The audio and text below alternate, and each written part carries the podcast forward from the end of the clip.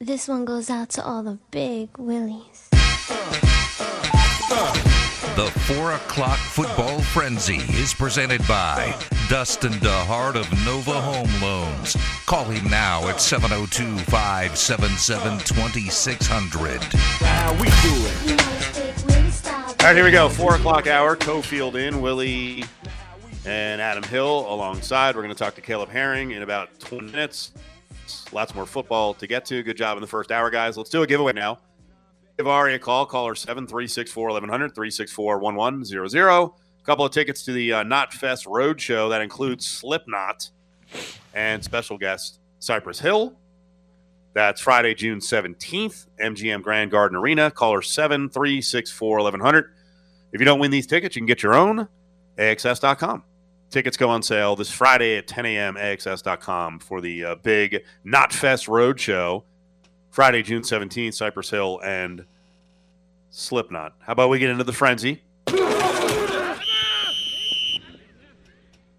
First of all, guys, how you doing? Hanging in there. It's a good time. Good fun first hour.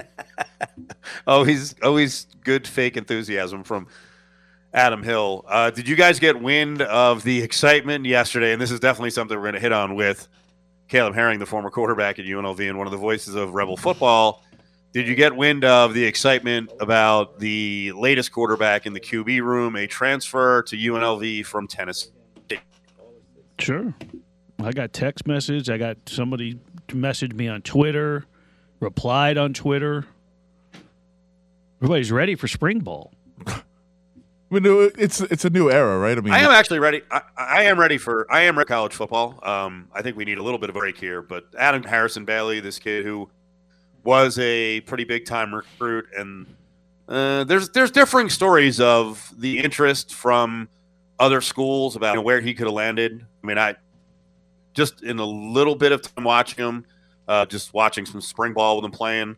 Um, certainly has some some tools, and at this level may have a chance to be an impact quarterback. But go ahead.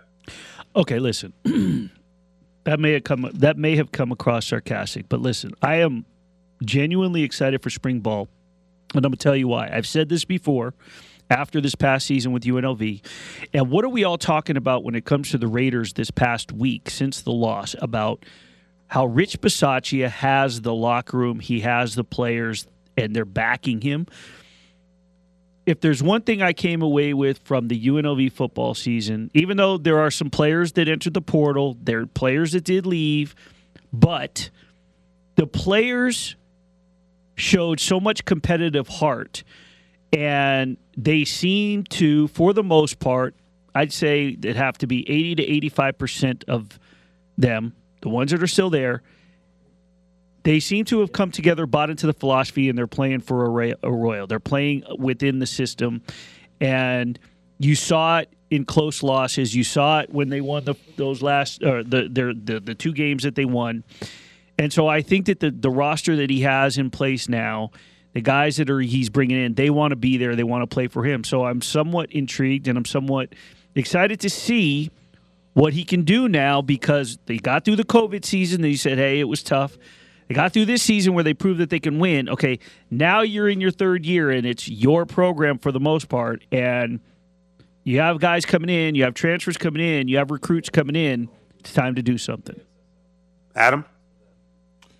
Yeah, I mean, I I think more of the the chatter, and I I can tell you this from, you know, from traffic and social media and website numbers as well that it's it's more who's gone from that room than who's uh, than who is coming in. Uh, people are all you know intrigued about the kind of the end of the Tate Martell era uh, with UNLV even called that. But um, yeah, I mean, I, I, think this team is at a is at a point where they did some really really good things, uh, especially at the end of last year, and there there should be some excitement about it. Uh, but it also, you know, I, I think people are definitely in a, you know, I need to see it first mode. Should be. Yeah. They definitely should be.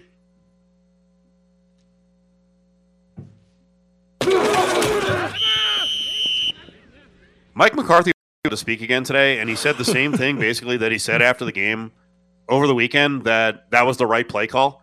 I mean, what does he have to do for Jerry Jones to wake up and go, "This just ain't the guy"? Yeah, it- it- He doubled down. He doubled down on that stupid play call into the game. I mean, it, it, at one level, you get what they were doing.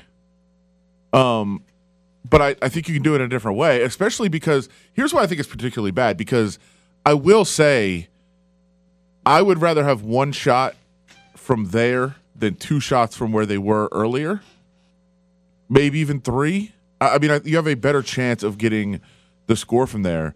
But the way the defense was playing, they almost certainly could have just thrown it 12 thrown a 12 yard out and got out of bounds and had the same you know Exactly. accomplished the same thing and so i you know I, I again i understand if he's saying hey that was the right call because we wanted to get to that yard line so that we could actually attempt a real play instead of a hail mary yeah makes sense but i think how you got there is different and and in in, you know a lot of cases hey maybe you don't get that completion maybe it's tough to do that but I think the way the defense is playing, you would have been able to get it. And, you know, it, it's tough to throw a pass to the middle of the field because the one thing they had going for them with the run and the quarterback run in particular is that you can kind of stay in formation.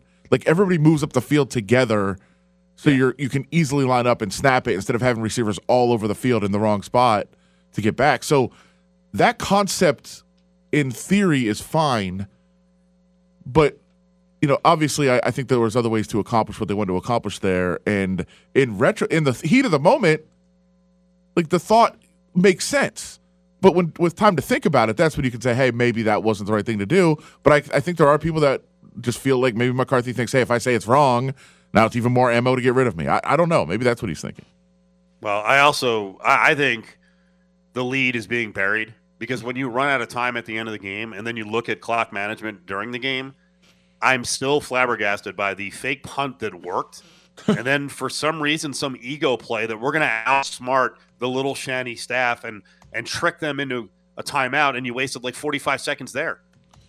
Like that's another thing. Hey, listen, I, I'm not I'm not here to call for everyone around the NFL to be fired. These are real people. They have jobs. They have families. There's assistants who would lose their jobs as well. But I just think Mike McCarthy's reaction after the game, um, and then on top of that, the the stuff with both McCarthy and Dak. Now Dak has apologized for saying good on the fans for throwing stuff at the referees. The excuse making is the thing that pisses me off the most if I'm a Cowboys fan. I just think from a culture standpoint, that is a weak ass culture. Yeah, I mean, I, I- I would agree, and I mean, the results haven't been there for sure. Uh, I mean, that's easy to see. Uh, haven't been to a conference championship game in forever, and you know, other franchises have been in that spot, but they don't have the same, you know, prominence and and you know, I guess narcissism of that organization. Uh, it hasn't hasn't been great and hasn't worked for a long time, and they I feel like one of the issues is that you know what is the definition of insanity just doing the same things over and over and expecting different results like that's kind of what they are Dustin DeHart of Nova Home Loans brings you the 4 o'clock football frenzy. Dial 702 577 2600 now. Home prices have never been higher, and interest rates have never been lower. Get your mortgage tune up today by calling 577 2600. Muoka grabs the loose ball and lays it back in over his head. Nice job by David. And boy, that hurt the duck. The duck just grimaces and uh, did not like that at all. Now, back to Cofield and Company in the Finley Toyota studio. John Sandler, voice of the Running Rebels, loved the SJSU duck. There's, I don't know, I don't know if it's a kid, an adult. We never got an unmasking, but there was a, a fan who sat by himself the entire game with a dry erase board, with a duck mask on, and I guess uh, he's been at all the games. It was a rough night. It was a rough night. San Jose State, not a, a great team right now. We'll see what Tim Miles can do with the program. Cofield actually on the road, Colorado Springs, getting ready for uh, in this condensed schedule. UNLV at Air Force tomorrow. Adam Hill and Willie are with us. You know, I saw a report. We're going to talk to Caleb Herring in about uh, five minutes here too. I saw a report on one website today, Willie, that uh, the Steelers are ready to move forward with Mason Rudolph at quarterback. I don't know that I've seen a more ridiculous report right after the NFL season recently than that one. There is no way that's happening. None. How could it? I mean, they need only look this. This dude's played in 17 games. He has 16 picks. He has a career uh, quarterback rating 80.9. And I just don't think that he has the the skill set or the enough experience um, and or he's shown that he can lead especially this franchise and i just don't see mike tomlin accepting that There's no way. There's no, No. way. Adam, uh, we only have a couple minutes. Uh, I know you could do 90 minutes on this, but Mason Rudolph, future of the Steelers at quarterback. there's your answer I mean, is aren't they going to trade Mike Tomlin for Derek Carr anyway? I don't know if that's going to happen. I mean, I think they should be calling the Raiders. If the Raiders don't want Derek Carr, then the Steelers should be all over him. Steelers have to be on the trade market to get a quarterback. Mason Rudolph is barely a backup. Yeah, I don't. I mean, I I would if if I was cheering for a team, I would be upset if they signed Mason Rudolph as a backup. He's he's shown nothing, and he, as you say all the time, seems to be kind of a low character guy. Yeah, yeah, not a good combination. Hard pass on that one. And if I'm Although- Tomlin, not that not that I'm all worried about you know my streak of going. Well, you should be worried about it. You want to win every year, but he's got the streak going of never finishing under 500. Mason Rudolph to start off a year as your starting quarterback, without you know anyone really good in the mix with him, is a recipe for freaking Well, five or six wins. Don't the Steelers have a pretty good recent track record of low character individuals being successful at quarterback?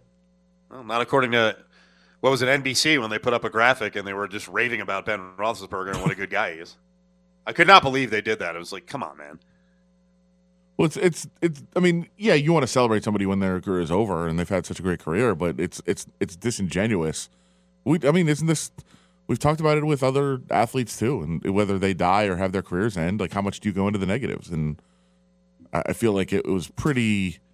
It's pretty egregious to ignore the negatives about Ben Roethlisberger.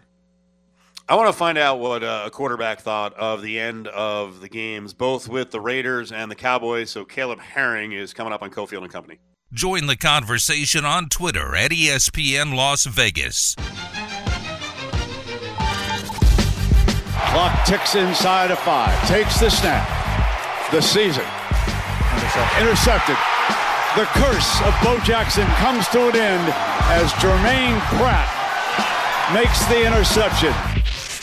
Now, back to Cofield and Company in the Finley Toyota studio. studio. Brett not happy at the end of the Raiders game. Raiders fans not happy at the end of the game. We'll break down what happened, go back a couple of days, and talk about the plays that were run down the stretch, uh, not only with the Raiders game, but also in the Cowboys game. Caleb Herring is in as our football insider, along with Adam Hill, Willie, here on this Wednesday. I was just talking to Caleb about uh, Colorado Springs. I'm up here for UNLV and uh, Air Force tomorrow, and Caleb has uh, bitter cold memories of this place. I was just telling you guys that uh, the hotel location, there's not a whole lot around it, not complaining, but uh, I'm a big convenience store guy when I go on the road. I like to walk. Well, it's 20 degrees right now, and you got to walk up and down a hill, and it's not really a stamina thing, Caleb. It's more of a uh, down goes fatty that I worry about uh, because, as you know, I'm I'm built like a weeble wobble, and I the last thing I want to do. I fell last year in Denver at the airport, and I fell the year before in Colorado Springs because of the weather. So the last thing I need to to do is be freaking sliding down some hill. in Can we get Colorado that on video if it happens? Y- I mean, I'm I guess sure if in someone's- I 2022, guess if someone's walking video with me, yeah. everywhere. Yeah, there is video everywhere. Yeah, I mean, so that, somehow that would end up on the Oh. internet. I'm sure. I- so I, I I, hate- can I- attest to how careful you are with with trying Yes. not to be that guy. It's Yes. so I, I feel for you. The struggle continues, man. Good luck out there. It sounds like the altitude affects Steve's balance. You're falling in high altitude all the time. Denver, Colorado Springs, maybe that's it. Uh, you know, maybe a gas tank issue. I may be gasping for breath, and then I kind of, you know, I get a little bit dazed. You know, I think we're at like six thousand elevation here. I know Wyoming's the uh, the highest. Uh, UNLV basketball is not going to Wyoming this year, thank God. So I won't be all gassed out walking around the arena at seventy two hundred feet. All right, let's talk about the end of the game, Caleb, because I know I saw you comment on the play that was run, but just talk about the management down the stretch by Derek Carr and the Raiders, and I guess you can also throw in spiking on first down. Yeah, so I I was one who uh, was skeptical of the Raiders' prospects of winning that game last week. On this show, I said it that it would be tough, um, and I think for the most part, the game went according to plan. They kind of hang around in there. I know a lot of people said, "Oh, there's getting so many field goals," but they hung in there and gave their quarterback Derek Carr, who is the guy, a chance to win it for the team or at least tie it for the team um, in the end. And I think, you know, considering what he has done in his career in those situations to score a touchdown, get a field goal for, for the win with less than three minutes left on the clock, he's one of the best in the league at doing that. That's just a, a statistical fact, right? So they were in a good situation considering um, the way the season's gone to be on with a chance to win it with your offense with the ball. Um, the drive, the two minute drive, actually went fairly well. They even got helped out with a penalty um, uh, that that moved the ball down the field faster with no timeouts left to to get the ball inside of the ten yard line. Um, the way they did and as efficiently and, and, as effectively as it did was was good to me. Um, the first down spike, I've heard criticism of that, and that's to me just a two minute drill, uh, one on one situation where you're you're going for it on fourth down. You're in striking distance. Time is the issue. You're under 30 seconds and really under a minute um, when you get a first down instinctively, especially with no timeouts, the priority is preserving as much time as possible. If you don't have a good play ready to go, if you're not absolutely ready to go for that next play, you got to get up and spike the ball to preserve time with no timeout. So I, I have no problem with the first down spike. Um, it's just the next three downs essentially have to be shots at the end zone with 30 seconds and no timeouts, right? So that's what the thinking was. So I don't have a problem with that part. I do come to a problem with the final play call of the game uh, essentially out of a bunch formation running the curl flat concept. It looked like it was mirrored curl flats with Waller and Renfrow running the flat route and Zay Jones and Edwards running essentially stop routes at the goal line. And and that was going to be the best bet. The problem I have with that is that nobody's respecting or honoring a five yard flat on the last play of the game when the five yard out isn't in the end zone. Right? That's number one. Number two, you don't put your best players in position to make the best play. Waller should not be on the five yard. He should be the one running to the end zone. At least give him a chance, right? Uh, Renfrow, the best route runner you got, he should be involved in the concept to get to the end zone. So that's where my problem comes. I mean, I understand you don't have timeouts. Um, getting a good play call in isn't the easiest thing to do with you know a play clock breathing down your neck. But I honestly think they put Derek Carr with that play call in a bad position to not really have much to do. Nobody on that Bengals defense was respecting that concept, and essentially running a, a stagnant route into a, a, goal line seven coverage. Basically, everybody's guard defending the goal line.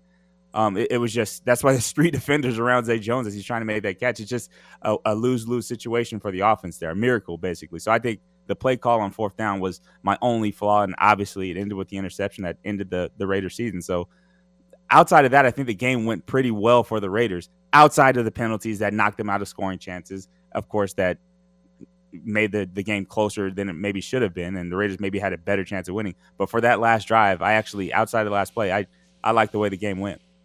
So I, I feel like we could probably do an entire podcast debating the spike on first down. Um, and you could give the perspective of an actual person that's been in that position, and I could just do it from a mathematic perspective. Um, I thought it was completely silly at the time. Uh, I was, in fact, uh, people in the press box that were with me uh, were debating it with me, and as, as soon as they were running up to the line, I was like, "Please tell me they're not spiking this. Like, why are you? Why would you spike this?" So, I, I guess my question from an actual person that's been in that uh, on the field would be, how difficult would it be if you had a spike called to call it off, or is it every is everybody going to like, "Hey, we're going to go spike this"? Because I will say, the play before the ten yard gain that they got to pick up first down was on third and ten they had an incomplete pass before that. So you could have had two plays called in the huddle, right? To say, hey, let's go get the first down and go. Now, I guess the counter would be what if they don't pick up the first? They need to get it on fourth. You know, now you can't have two plays called. They might be different plays. There's a lot going on there. What I'm saying is there's a lot of moving pieces. But to me, once you're there in that position, you can't spike it. And by the way, no team has ever spiked the ball with that much time left in a first and goal situation ever. Well, yeah, there's that. Like I said, there's the situation that led to the first and goal. That, like you said, that third and ten, you don't necessarily have the next play because third and ten is a pretty critical situation. You're thinking, what's my fourth down play if I don't get all ten of these? Right. So that's that changes things. You have timeouts or do you not have timeouts? That's a critical part of this because you have 30 seconds to essentially make these decisions, or you know, the play clock to to make these decisions, um, and then everybody has to be on board with those decisions. So I think the conventional wisdom. This is the first down part of it, the spiking it on first down in a two minute drive with no timeouts. That part of it comes not just in the goal line situation. That comes when you're out in the field because you know you're going for it on fourth down. There's no doubt about that. The priority is the clock and preserving as much time as possible. Now, the reason that I would say you spike the ball on first down, why I would be in agreement with that decision, is because I want to make sure that the shots I get at the end zone are the best potential shots that I can take. Right. Like I and I need time to make those decisions. I need time to to get that play together, not rushed up to the line of scrimmage and and making that first play basically a, a thrown together play where maybe there's a miscommunication, maybe somebody doesn't get the call, and I waste more time getting that call in, getting everybody lined up and set in the right formation than I would have if I just spike it, get everybody up to line, spike it. I save, you know, 10 seconds on the play clock or on the game clock, and now I can get a better play in, a more set play where everybody's on the same page coming out of a huddle to run my three plays to the end zone. So that's the thinking for me. It's more about there's a time to hurry up. There's a time to hurry up and get there. Once you're there, it's time to settle down and get the most productive plays that you can out there. And I think that's the situation that I saw unfold. You got the first and goal situation. Now let's take our time and take three good shots at the end zone. Unfortunately, the the fourth shot or the third shot on fourth down wasn't a good shot at the end zone to me. That's where the error comes in. You have to make all three of those plays shots at the end zone with a chance to win the game.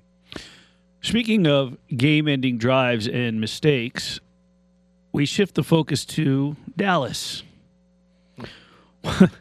what the heck were the Cowboys doing at the end of the game? And the last play, you're a quarterback. Uh, I'm guessing Dak Prescott uh, should have had a little bit more knowledge of the time, when when he should have slid, and how that play panned out. Yeah, so not just Dak. I'm not going to put it solely on Dak, but yes, he should have had more knowledge of the situation. The entire Cowboy offense hmm. seemed to not have an understanding. And then in the aftermath, the entire Cowboy organization seems to have a misunderstanding of the rules that should be common knowledge for a professional um, at that level. The official has to set the ball. Hmm. the difference between potentially between that call being the right call and the wrong call, I don't have a problem with attacking the middle of the field, getting down and, and trying to get up and spike it right away. I don't have a problem with that. I would have preferred with the way that the Niners, out of a timeout, by the way, because the Niners burned a timeout before that play was snapped. So this is coming out of a timeout. The Niners lined up six defenders along the sidelines, three on each side. So the middle of the field is wide open. If I'm going to attack the middle of the field, it's much quicker. And we learned this in basketball when I was a youth, when I was a kid. It's much quicker to advance the ball with a pass than on the ground. And you said it earlier, Adam. If I wanted to attack the middle of the field for a 10 yard gain with no defenders in the middle of the field and my tight end, who's been my number one receiving option in the game so far, covered in the slot as a number three receiver, why not just run him on a free release 10 yards down the middle, let him catch the ball, give himself up, and get on the ball quicker and spike it that way? I that's what I would have done if I want to attack the middle of the field. Do it through the air. It's quicker, right?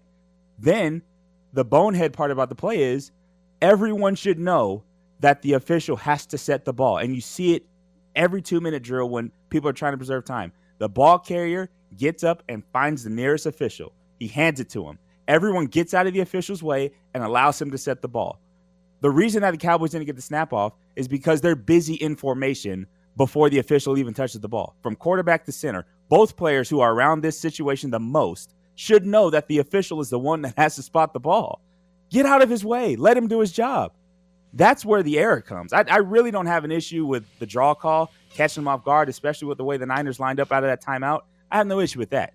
It's the lack of knowledge preparation and really clock management, which we've said time and time again for Mike McCarthy and this this Cowboy team has been an issue. And we said it's going to come back to bite them, and it does on the final play of the Cowboy season. Now, one, two, three, Cancun. You you let the Niners off the hook and you had a chance to really pull off something miraculous in the fourth quarter, and your own ignorance really cost you the game. Not to mention your lack of discipline through all the rest of the four quarters. Don't blame the officials for the last play of the game and getting in your way, quote unquote, getting in the way and running into you when you are the most penalized team in football. You do not get to say anything about the officials when you have defensive ends in the fourth quarter tackling offensive linemen right in front of the, the officials. You don't get to say anything about the officiating. You're not doing your job. As professional athletes, as professional coaches, you're not getting it done. Period. I don't want to hear anything from the Cowboys. I don't want to hear them handling the press the way they like little children who can't possibly take the blame for what's going on in the Cowboy organization. You have let your fans down for 25 years. And you want to talk about the officials and one of the most bonehead plays to end a football game in the playoffs ever. And you want to talk about the officiating? Give me a break. Take responsibility. Somebody in Dallas needs to take responsibility for the mediocrity that's been coming out of Dallas for the last 25 years. Who's going to step up and do that? That would be that would be impressive. Because I haven't seen it yet. Take ownership of the lack of preparation, the lack of clock management, and the lack of know-how when it comes to winning football games, especially in the playoffs. That's my rant about the Cowboys. I'm done. well, to be fair, if Usain Bolt was the umpire, they would have got another snap. yeah, if Usain came out of retirement, they get another snap. But the fact is, that umpire actually busted his butt to get there and tried to run through two pretty big guys in order to do his job. So without impeding his progress, he gets that ball set. I'm pretty sure with with a second to spare. But I mean, like I said, I'm not gonna I'm not gonna give the Cowboys any sort of leeway with the way that game ended. That was that was uh, uh, that was that was the perfect exclamation point to what the Cowboys have been for 25 years. I, th- I just mediocre. Yeah. Just terrible. I, I don't I don't I don't know. I think we'll discuss more aspects of this uh, Troy Aikman comment later, but I just want to get your take as as a quarterback who has played. Troy Aikman made the case about not getting the ball to CeeDee Lamb and essentially said that you know in his day, if you're just playing soft coverage on a guy, you're just you're just taking the snap and throwing it out to him, and you're getting him ten catches before before halftime. Uh, but because teams now are so concerned with their scheme and just running what they run, they don't take advantage of those sort of situations anymore. Is there anything to that? Absolutely. I, I, think I don't know. I don't know if Troy Aikman said it in the right spirit. I would have to have hear the whole conversation. I read the quote, but I, I need to hear the the whole context of the conversation. But there's truth to it. Absolutely. There's an ego kind of trip, or there's a a need to prove yourself as a coach in the NFL or as a coordinator in the NFL because potentially looking for that next job, like Kellen Moore in this in this instance, he's a front runner in a head coaching race. I think if, if my memory serves me correctly, but there's a lot of that that goes into coaching decisions and scheme setups. Whereas sometimes the game, and I've said this, I've said this countless times, football is not a very difficult sport as far as scheming things up. And I think there's some things that people do and coordinators do that get in their own way. If you have a guy that's just a dynamic athlete, your goal should be to get him the ball in space, period. And you see the best teams that do that, where you look at what, what Kansas City does with, with Hill. They, they get him the ball in space. They scheme situations for him to have the ball in space, for him to be one on one, for their tight end, for Travis Kelce to be one on one with a linebacker. That's the scheme. That's all the scheme should be.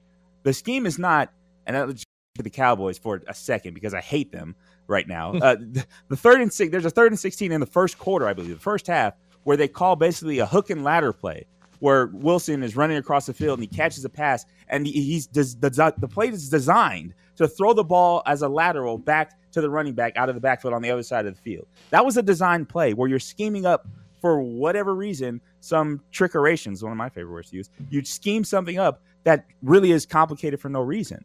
Like I'd rather just give CeeDee Lamb a chance one on one against a guy to get me 16 yards, right? So that's where schemes tend to hurt. And I think a lot of the times football is as simple as throwing to the guy in space, finding the guy who has a one on one matchup, or just running the ball because we're bigger, stronger, and faster, and we have Ezekiel Elliott. Like those kind of things are where I think teams like the Cowboys and Kellen Moore sometimes get in their way. Sean McVay was was guilty of this in his early days with the Rams, where it was all Sean McVay's scheme. Sometimes it's as simple as get your guy the ball in space. And that's why some of the biggest plays that ever happen in football are on scramble drill plays where, uh, you know, Pat Mahomes extends the play and then finds Tyreek Hill. The reason that is, is because football becomes so much more simple in that case. The receivers are just thinking, run to open space, get open. Like, I don't, it, there's no scheme there. It's just, hey, run to the open space and then there's a big play waiting to happen there. So there's absolutely truth to what Troy Aikman says. Sometimes the game is as simple as go to the open space, pick your matchup, go to your best guy. Nobody can guard him. Look at look at Chase with Cincinnati. Nobody can guard the guy. If he's one on one, I'm taking my shot with him. That's all. It's that's the scheme. It's sometimes that simple. And I think the ego of offensive coordinators in the NFL at times gets in the way of saying that was the game plan and that's how we won. We went to our best player until they decided to stop him, and they never did. So yeah, there's absolutely truth to what Troy Aikman said. Kelly's with us. Uh, all right, give us your opinion on uh, Marcus Arroyo landing a transfer quarterback you know, former big time recruit from Tennessee, Harrison Bailey. I, I think it's a good landing. I think there's some reaction uh, for good reason. I think this is uh, uh, a continuation of a long line of, of good landings as far as the recruiting process for Marcus Arroyo. And this is, I, I, think, looking at, at Bailey and where he comes from and the, the rankings out of high school and all that stuff, and the fact that he's played uh, at the Power Five level at, at, a Tennessee university that's that's you know obviously well known for football, not not as much in recent years, but um, I think the fact that he had experience at that level, I think started six games as a freshman, didn't play. Uh, coaching changes in the politics of football probably had something to do with why he wasn't involved as much this season. Um, but I think he's he's got tools. He's got things in his that I've seen in the film, whether it's the spring game or an in game at Tennessee, that he's been able to put on tape. Um, he's got some tools, and I think more importantly, I, the things I've seen on film, I can see where he fits or how he knows or understands the mechanics of the Arroyo offense that we've seen so far. Um, some of the snaps that he's taken look very similar to the plays and the concepts that UNLV is trying to trying to uh, initiate in their passing game, um, and he's shown that he can do it. He looks like comfortable in that system, so that's a plus as well. Um, and then the quarterback room we've seen has been very fragile. The depth with injury with UNLV, obviously, um, we don't really have a for sure answer of if any one of the current quarterbacks, and and with with Friel having the year he had and Doug um, being in and out of the lineup. We're not sure if any of those guys are for sure the guy. I think of those options, you'd say Doug is the guy. But throwing another player into the mix, one who can potentially sharpen that quarterback room, push it to a new level, and maybe even walk in and win the job right away. Uh, that I think that's where you put yourself in that position. I think that's a good thing for the nature of that quarterback spot, which was I think better quarterback play. Rebels win three of those games that they lost. I mean, those close overtime games, fourth quarter games. I think you could say better quarterback play definitely gets a couple of wins that that were on the table for UNLV to have last season. So I, I, like it. I like the commit. I'm not over the moon about it because a lot is yet to be determined. One piece on the chessboard doesn't determine the outcome, um, and I don't know if, if if Bailey is that queen type chess piece, but we'll see. And I, I'd love to see how he fits in the system. And I think anytime you enhance the roster with talented players, it's a win for the program. So keep stacking those dominoes and eventually we'll, we'll have what we're looking for in UNLV football. Last, you want to speak to Tate Martell retiring from football? Know, a lot of people kind of laugh at him, smash him. I don't know. I don't. It's cool. I don't. I don't know why people play Tate Martell so much. Uh, you know, I I don't either, and I I I'm I I understand why people in Las Vegas would maybe have a misunderstanding or maybe rush to judgment in this situation because Tate Martell didn't necessarily give much to UNLV football. And I, I understand that angle of this.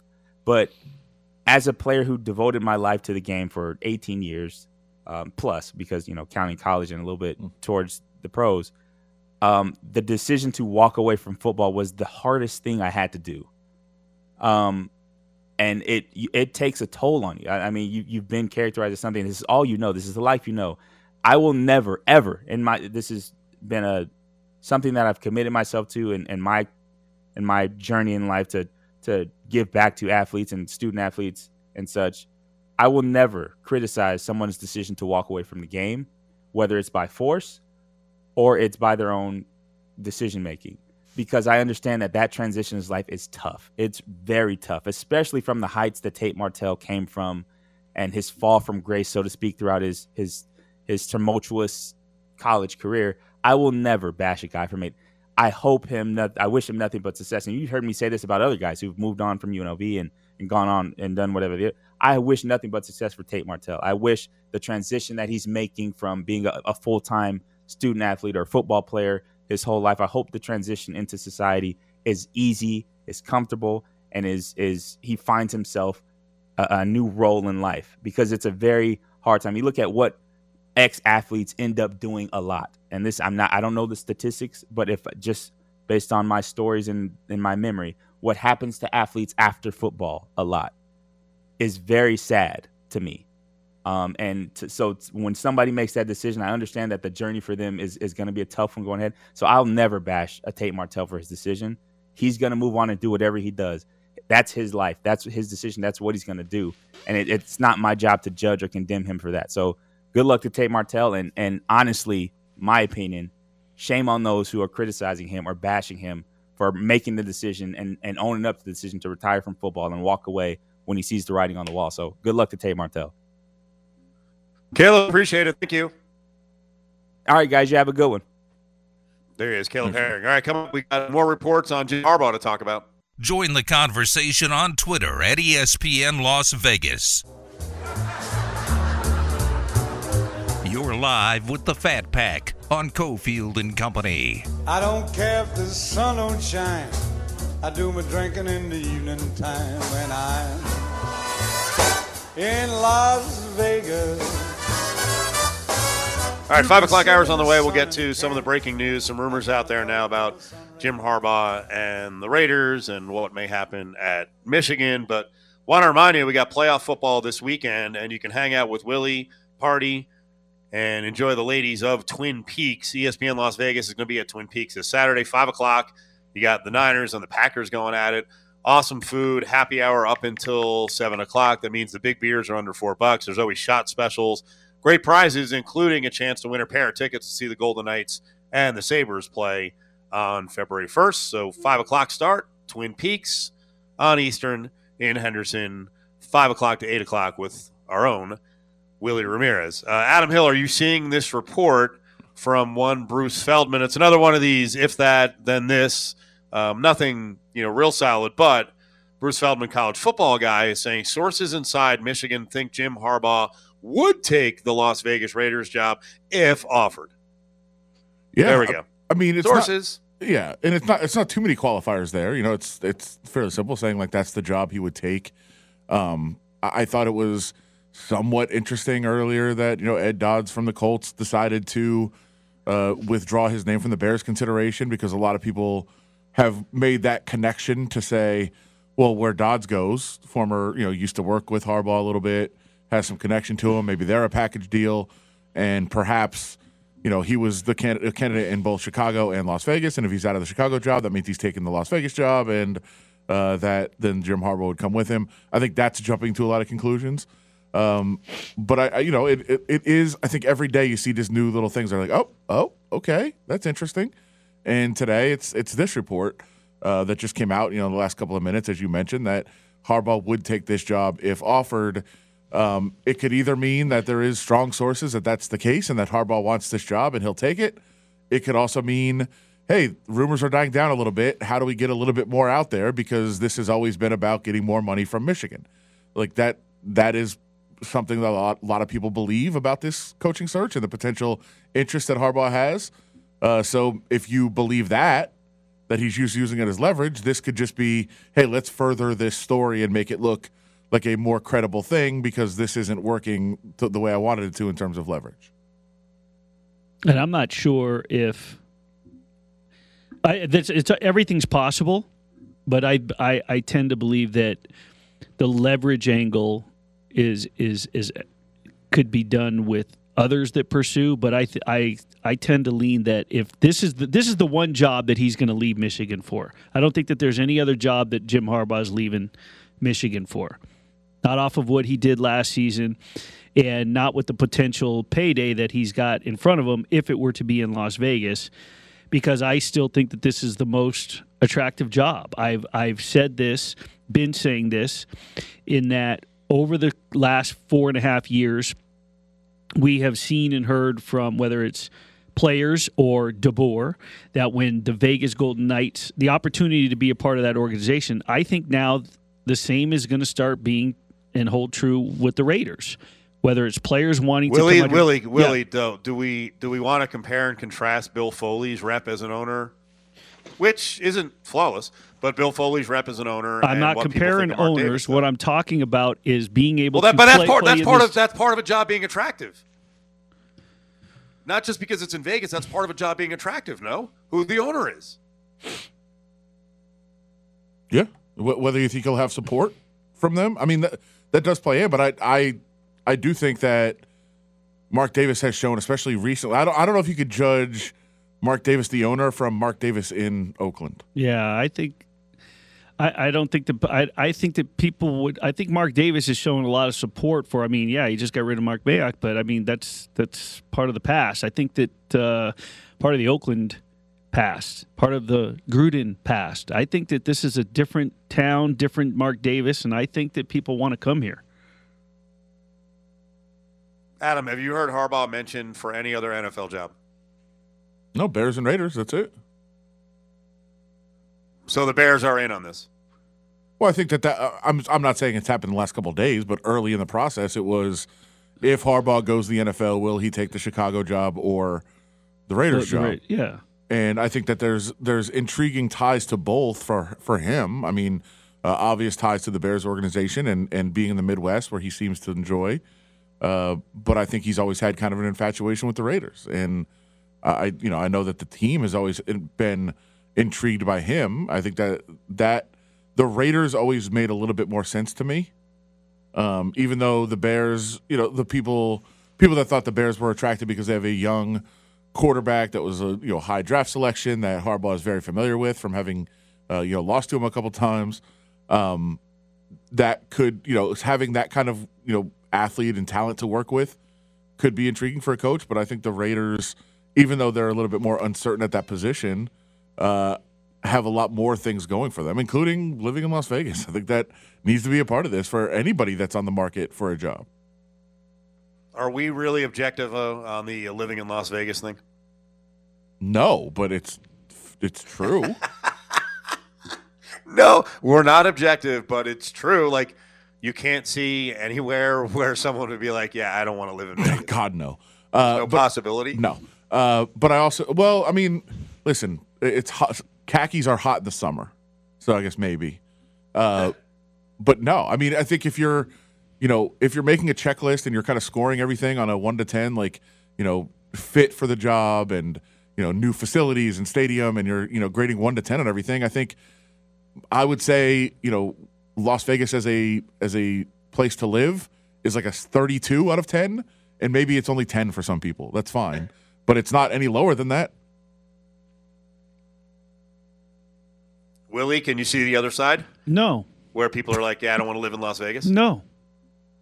No, because you've seen because every time somebody gets comes out here, they're not talking about wanting to come here and yes, because it's glamorous and it's Las Vegas and the strip and so on and so forth. It's it's especially the family men are saying there's so and and you know what? To go even further even the professional women the WNBA players it's there's so much more to Vegas than the strip. There's so much more to do.